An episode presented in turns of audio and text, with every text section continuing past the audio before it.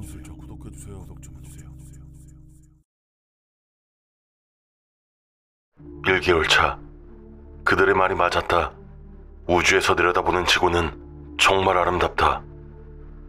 우린 선택된 사람들, 그러니까 1% 중에 1%의 자격으로 다이아몬드급 라운지에서 이런 완벽한 경치를 바라보고 있다. 여기는 누구나 들어올 수 있는 곳이 아니다. 돈, 사회적 지위, 평판이 모두 훌륭한 사람들만 티켓을 받을 수 있었다. 바로 밑에 있는 플래티넘급 라운지는 돈만 있으면 누구나 들어올 수 있었다. 재산이 아마 몇 조 단위만 된다면 충분히 가능했을 거다. 석유 부자와 슈퍼스타, 그리고 운동선수와 세계의 호텔 재벌 등등. 그런 사람들이 플래티넘급 라운지에 들어가 있는 것이다. 우리가 타고 있는 스타보이 저우는 인류의 마지막 희망이다. 전 세계에서 확산되던 바이러스가 치사율이 높은 바이러스로 점차 변이해가기 시작했을 때부터 스타보이저 프로젝트가 전 세계의 힘을 모아 진행되기 시작했다. 과학자들이 치료법이나 백신을 발명하는 것보다 이런 거대한 우주선을 띄우는 게 더 쉬운 일이었나 보다. 우리의 목적지는 케플러 행성이라는 곳이라고 했다. 자세한 내용은 듣지 못했지만 인류가 정착해 문명을 다시 일궈낼 수 있는 환경을 갖춘 곳이라고 들었다. 2개월 차. 정말 받아들이기 힘든 일이 일어났다. 다이아몬드 라운지에 식량이 떨어졌다는 것이다. 이젠 생굴이나 캐비어 같은 음식은 꿈도 꾸지 못하게 됐다. 아래층 승객들이 먹는 초밥이나 랍스타, 훈제 연어 같은 것들로 때워야 한다는데 정말 받아들일 수 없는 일이다.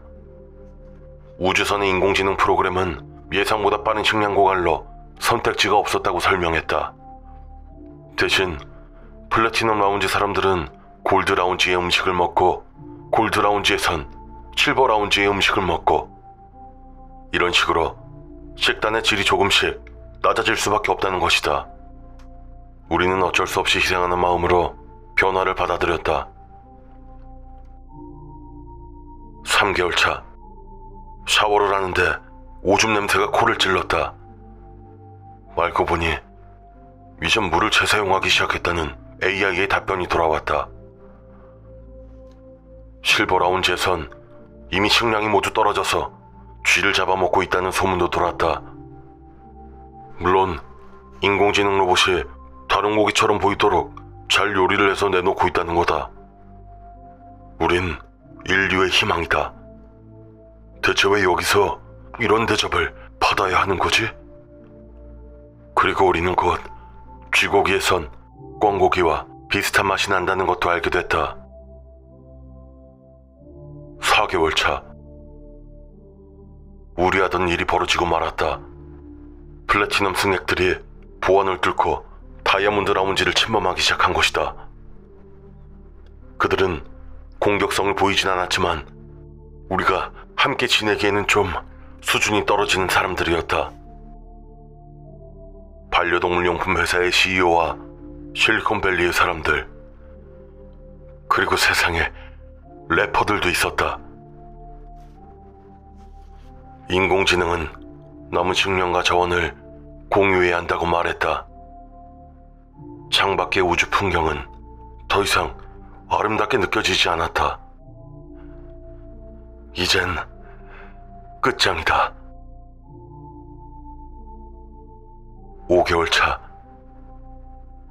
분위기가 굉장히 무겁다. 실버 라운지의 승객들은 이미 대부분이 죽음을 피하지 못했다는 소식이 들려왔다. 하지만 좋은 소식도 있었다.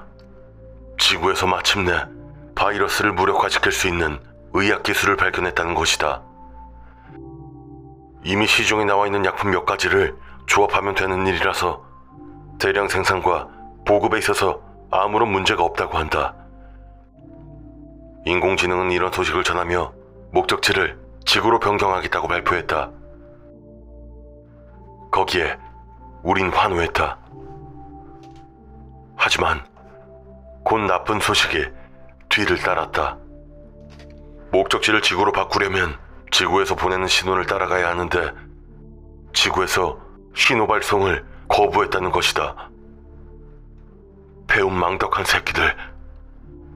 우린 지구의 수많은 일자리를 만들었고 인류의 기술의 발전을 이끌었다. 많은 사람의 삶에 영향을 미쳤고 세계 평화에 기여했다. 우리가 인류를 이 정도까지 발전시키도록 한 신과 같은 존재들인데 어떻게 우리 어떻게 이럴 수 있어? 우린 우주선에서 끝없이 구조 신호를 보내고 있다. 하지만 이젠 응답이 없다.